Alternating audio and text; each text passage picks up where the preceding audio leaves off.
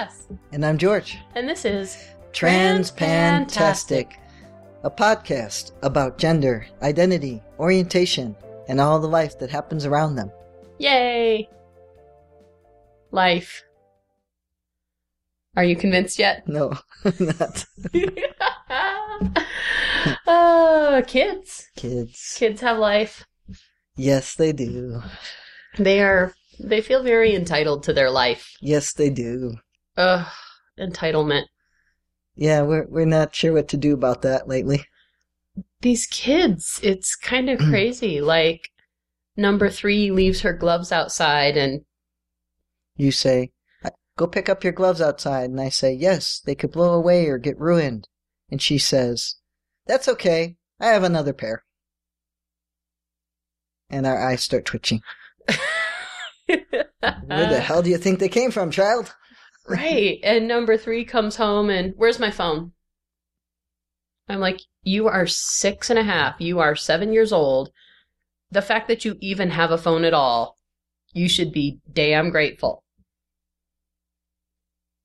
Sometimes I don't know where his phone is. Sometimes I say, You don't know where his phone is. Sometimes I say, I have your phone, but you may not have it. And then I just stand there because I know he's going to have a fit. yes. And it's very valuable to tell your kids no, even when you can provide them everything that they want, which we can't. We are middle class. We are not uber rich. Yes. we cannot provide them everything they want, but even when we could provide them what they want, it's still valuable for kids to hear no sometimes. Yep. Because they need to know that that happens. They're not going to know how to deal with disappointment and with not getting the thing that they want in the real world and as adults if they don't learn the skills of dealing with that as children. I don't know that your parents or mine had to have that as an option. No, our parents. It was a natural occurrence. Yeah, they, they they didn't provide everything because they didn't have the means to provide a lot of things. Both of our parents, we both grew up in fairly lean situations. We've both worked our tails off to get out of the poverty we grew up in. Mm-hmm. Yeah, and, and both had had a, a small experience at some point during those lives of of uh, kind of touching on middle class. Yes, my father was an engineer. He spent most of his life doing electrician and robotics work with the auto industry. hmm And so when it was good, it was good. And when it wasn't, it really wasn't. hmm And you also had experiences of plenty, feast and famine. When I was born, making ten grand a year and having my mom stay home and take care of me, you know, my dad making that that amount of money was a lot. It was plenty. You know, you could send your shirts to the cleaners and make your car payment and live in an apartment. And um, it was quite well off for them, which they had both grown up in, Even less. uh, you know, post-war era. yes, your parents had grown up during the Depression. They knew how to make do with very little. Yes. And so meager lower middle class was a huge step up for them hmm when they had it. Yes. And then they didn't. No, they didn't because they weren't managing life that well. No, which meant that both of us grew up managing for ourselves. hmm And both of us grew up with a strong sense of if I don't earn it, I ain't gonna have it. That's right. Fully aware. yes. And I If I love that about to- you. If I want the electricity on, I better have a job. Uh huh.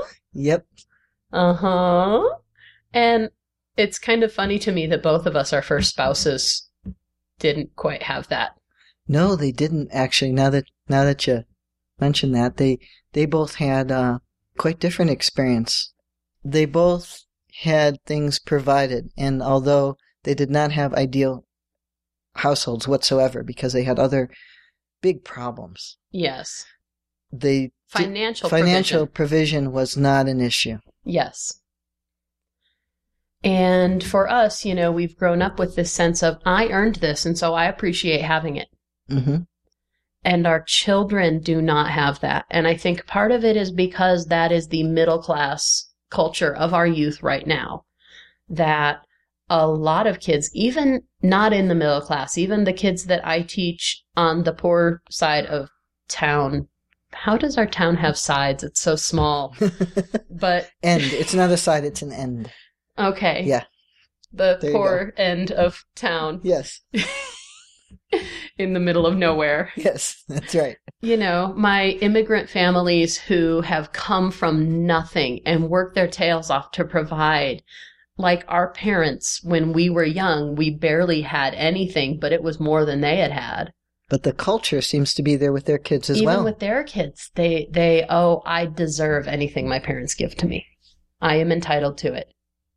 Now, I am happy to have this. How nice. Yeah, and it was it's a kind of a shift because when I went from teaching at the middle class school to teaching at the lower income school, there was even just 5 years ago when I transferred a greater sense of gratitude for anything that you did for these kids, anything that you provided for them, they were grateful. hmm And just in the past 5 years or so, It's changed. it has. Okay, so maybe that's part of it too with our kids. In the past few years, it has changed in the culture. Mhm. So that's affecting how they view things. Yeah. And, you know, we do try to instill those lessons of be grateful for the things you have, earn what you can, and be grateful what's provided that you didn't earn. Be grateful for the opportunity to earn the things that you do. We try to teach those lessons, and I think because of their special needs, they don't always stick. No, because I think our number three child, our princess, she does have a better sense of her surroundings than they do, the Mhm. boys. Yes. They each, each of the boys has their own, you know, colored glass view of what's going on around them. I, I'm reminded of the time that number one child looks at me and says, I don't think I should have to work for my happiness. That was his response to you not handing his phone immediately over because he felt like he should have it. I think it was his computer, but either way, no. if you're tying your happiness to physical things and you feel entitled to have them without earning them, you're not going to be Then- very happy. How the hell do you expect them to get here? I know. I had to earn the money to buy this computer for you. Mm hmm Mm-mm. Nope. Sorry. He did have to earn it. He did. I made him. I was not going to just hand it over. He did have to earn it. And I almost laughed in his face. I knew that that would not be helpful. And so I bit it back very hard. Very, very hard to avoid letting it out. But, you know, they, they just don't, I don't know.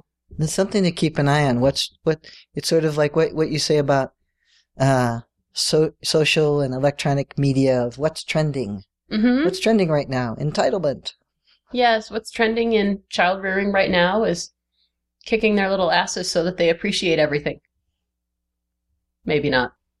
So I don't know. Like, I took them to the store.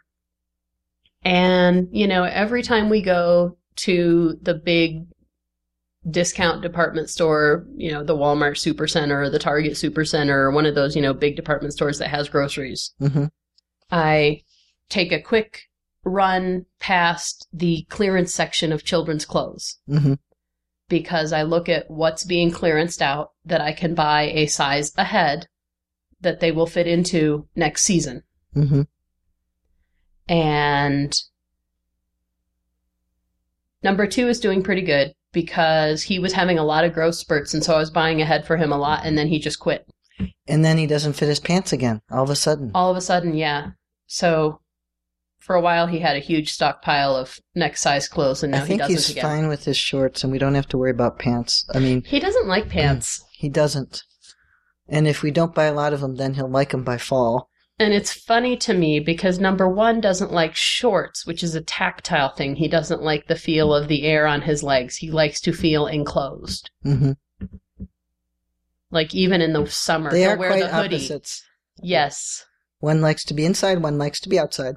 One likes shorts, one likes pants, one likes They both like to aggravate 3D, one does not like 3D. yeah, things that involve actual physical materials are difficult for number one. Yeah. But he's he's got his own way of managing, I think.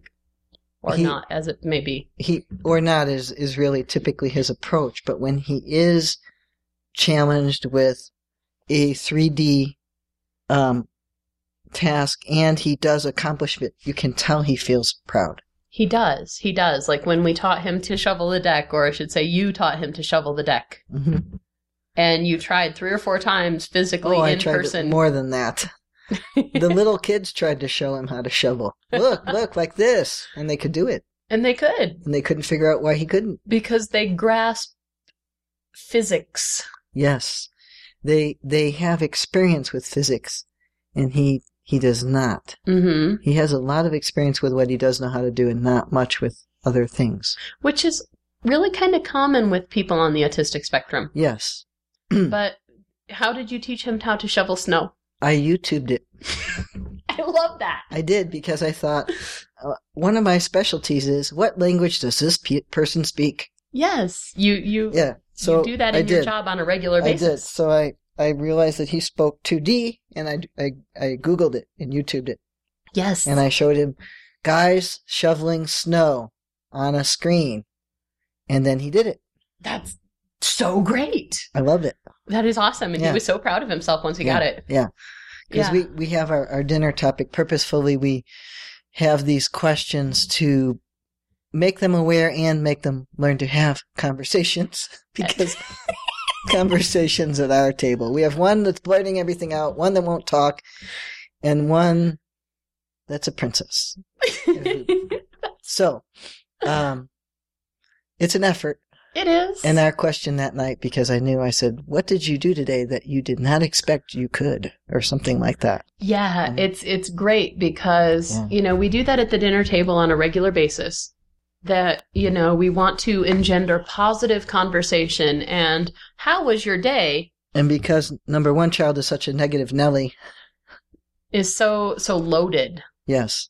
And he's a negative Nelly because he's a teenager Yes, for the most part. So Mhm. it's often tell us something you enjoyed today, or something you did well, or something you had to work hard at. or something you helped someone else with, or And if it's something you enjoyed, we say, or something, you know, for, for his spin on it, something that was, less than horrible today. yes, less than horrible. yes, that's you know the way we spin it for the teenager who hates Doom everything. gloom. Mr. Doom and Gloom. Ah, emo kid. Ugh. Anyway, yeah, and so that was his for the day. Was I shoveled the porch? he was quite proud. He was, Mhm. and we try and do that on a regular basis. Of here's something that will be hard for you, but you will feel better about yourself once you accomplish it. hmm Yeah, and he was really frustrated with that task. Mm-hmm. I mean, this is really just our best example of these types of things, but. And he really was trying to convince me that he couldn't do it. Uh, And I, no, Told him you that- are physiologically capable of the exact same tasks that every other human in this family is capable of. everybody else on the porch Yeah. is capable of these, and you are too. hmm And we will figure out how to We help will. you And he that. did, and he felt good about it. Yes, and there's other things like that he seems to like. hmm So I think I started to say I was zooming the kids through, you know, grocery shopping, Mhm. and we usually take a pass by the clearance racks to see what is on sale to get their clothes, you know, buy ahead so that we're not paying full price because Why would you pay full price if you don't have to? exactly I mean, we came from the Depression era. yes we- Parents, we're we're we have this instilled in us. Yes, you know, we're not going to get it just because we want it. And you and I really struggle with that sometimes. Like, you know, when you needed to buy new clothes, you were waffling on it for months before you finally broke down and got yourself some new shoes. hmm And now we've gotten you to get a handful of new things that, you know, once you actually have them, you're like, oh, I'm so glad I have this. Yes. But with the kids, you know, again, it's that you don't need this new shirt. You already have five new shirts in your closet. All of them fit. None of them are torn or ripped, and I would sew them if they were. Mm-hmm. And the one thing that number three child did need was some more shorts to go under skirts Mm-hmm.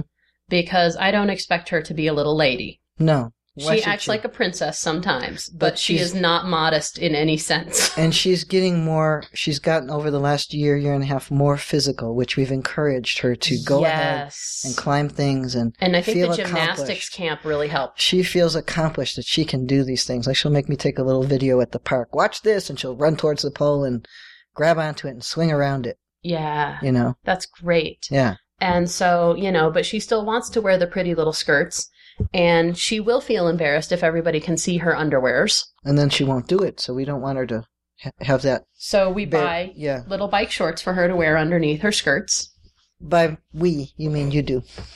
Yes, I buy her little bike shorts to go with her skirts. And I said, okay, you can pick two colors of bike shorts. Usually I get her plain black and plain white. Mm-hmm. but I think she has one of each that fits her right now, and she needed a couple more. And I said, You can pick two colors. Mm-hmm. And number two child said, Can I pick two colors?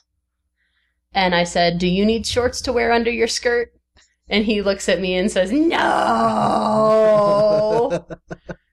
and just to continue the joke and keep the boys entertained while number three is choosing what she wants, I look at number one and I say, Do you need shorts to go under your skirts? And he looks at me and says, Not yet. now you need to tell me about this because we have a, Uh, s- something going on with number one child that you haven't gotten around to. to That that's it. That's it. That and he it? says he says not yet.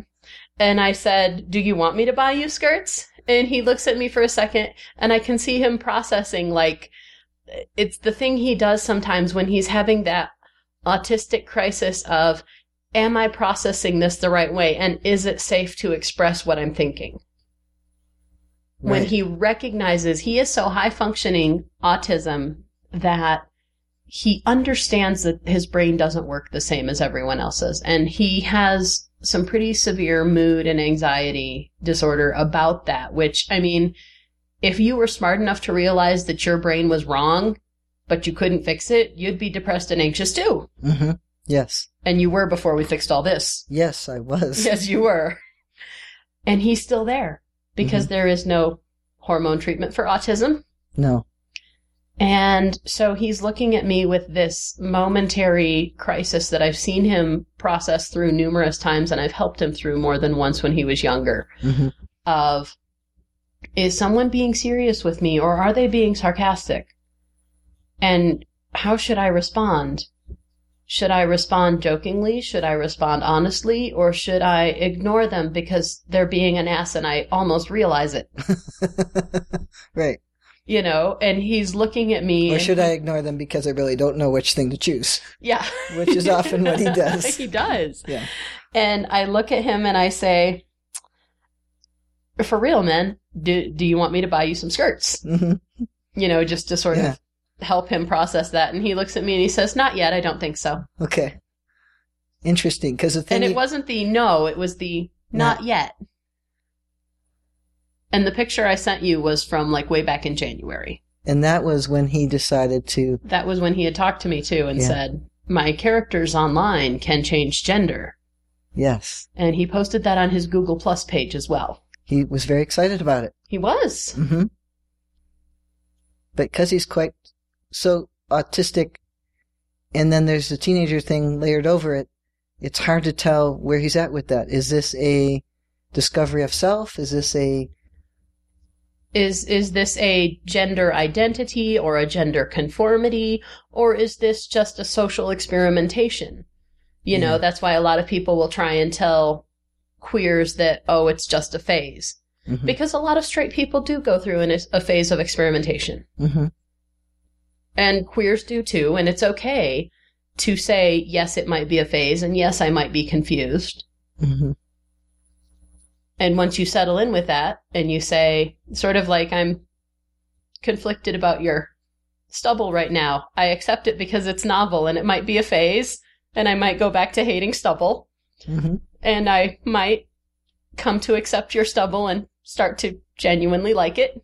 hmm I don't know. And I'll just let you deal with that while I'm having my stubble. You will. Yes, I will. I love it. So, so I don't know, and I just want to be reassuring to him of you know whatever choice he's making. You know, if you need skirts, I'll help you buy skirts, dude. Right.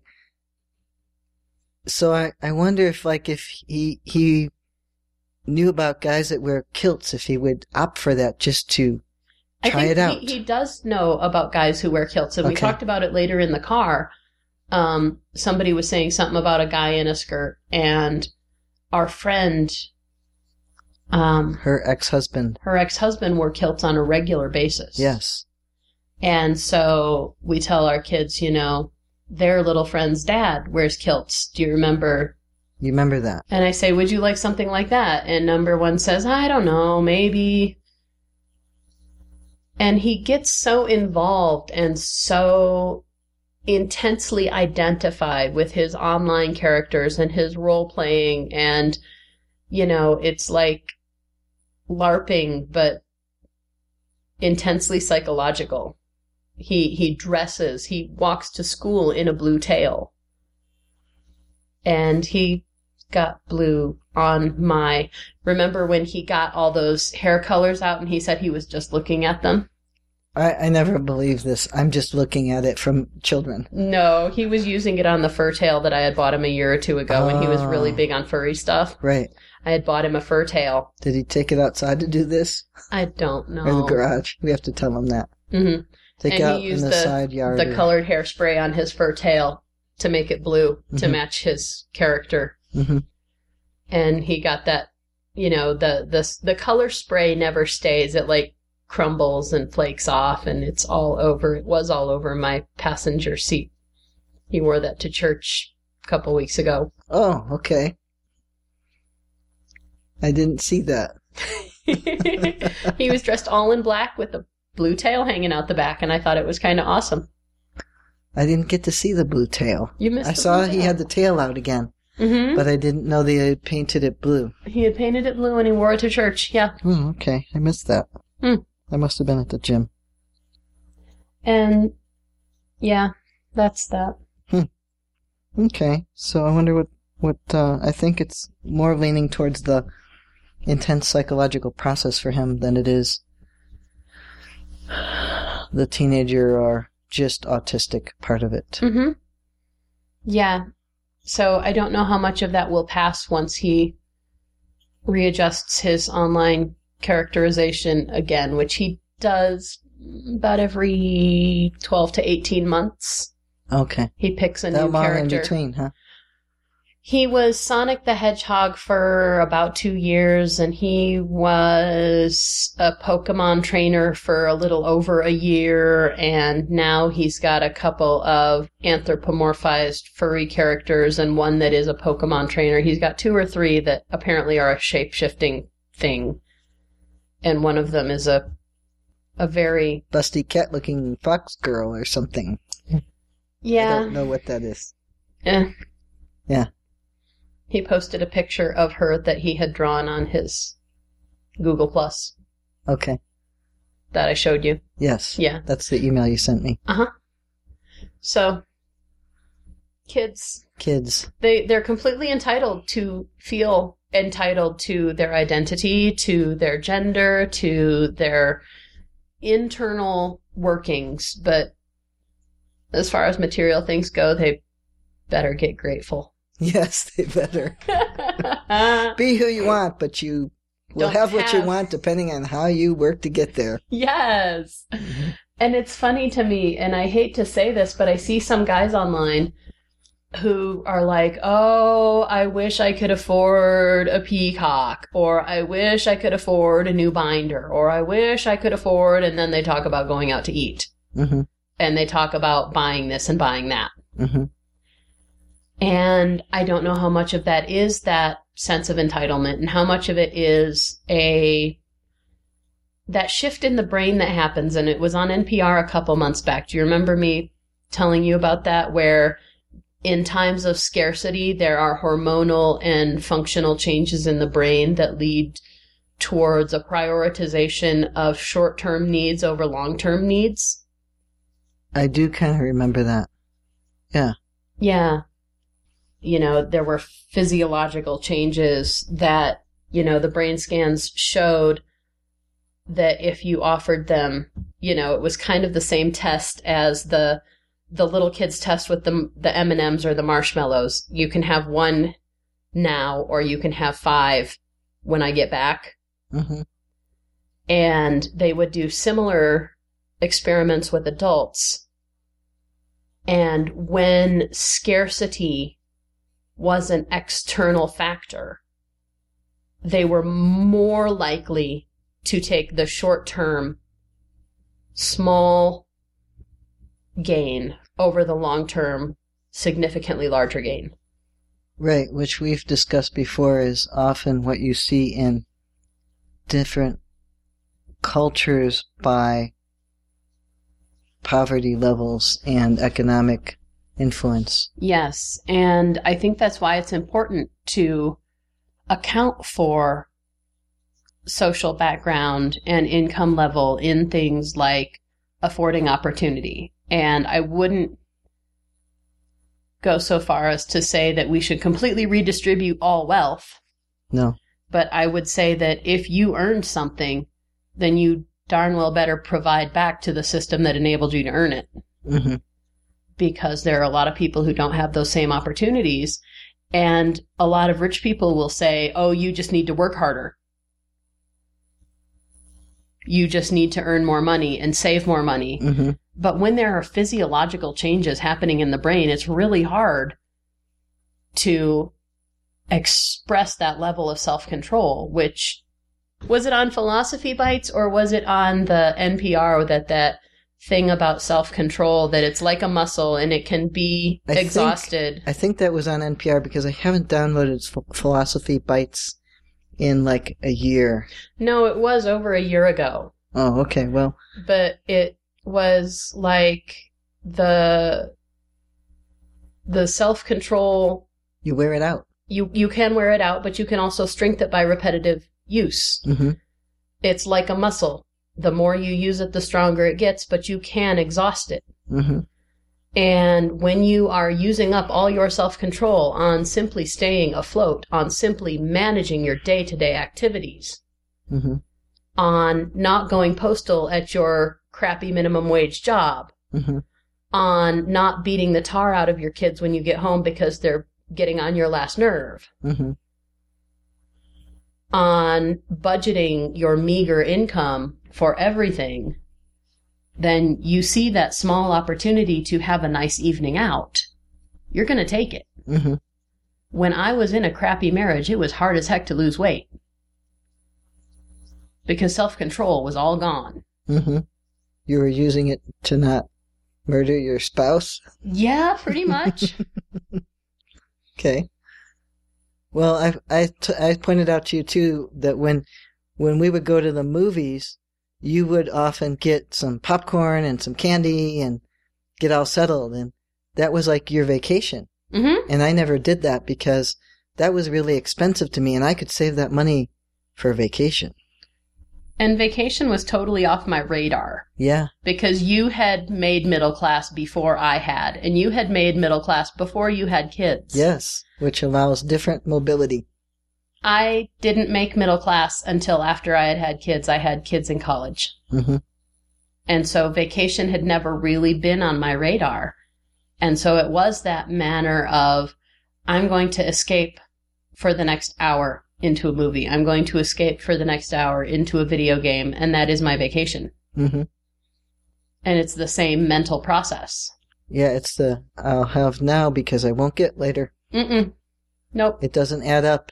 it does you not. can't save it up and get it later. So that that mentality it's hard changes to break out of. changes the brain. It does. hmm It does, and it's very, very hard to overcome. Well, we're we're still working on this overcoming the entitlement thing. Yes. As hard as it may be, it's unacceptable. It is because it's not going to serve them well as adults. No, no, not at all. We do try to keep that in mind in everything that we do. You know, how is this experience, this behavioral training going to serve We them do as that. adults? We are so aware of that because we have special needs boys who need as many opportunities as possible to gain those skills. Yes. Yep. So we'll figure it out, Mm-hmm. or So- we won't, and they'll grow up anyway, Mm-hmm. or they'll age out of our house anyway. Mm-hmm. And if we have done our best, then we will be more satisfied than not. We hope. More satisfied than if that we didn't do our best. Yes, I'll Mhm. I'll give you that. Thank you. Okay. That's all I can offer right yes. now. Mm-hmm. That's all I can hope for. yes. So, is that it? I think it is. I hope so. yes. Thanks.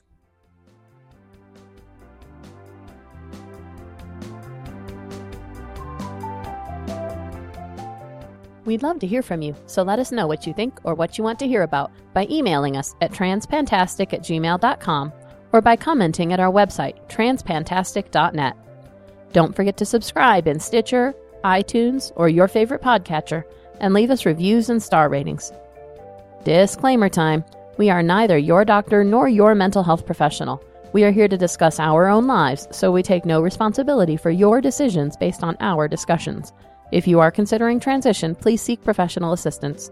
If you are considering parenting while transitioning, you definitely need professional assistance. All contents are distributed under a Creative Commons no derivative license and may be shared freely in their entirety. Any alteration or less than complete reproduction requires permissions of the hosts. Thanks for listening.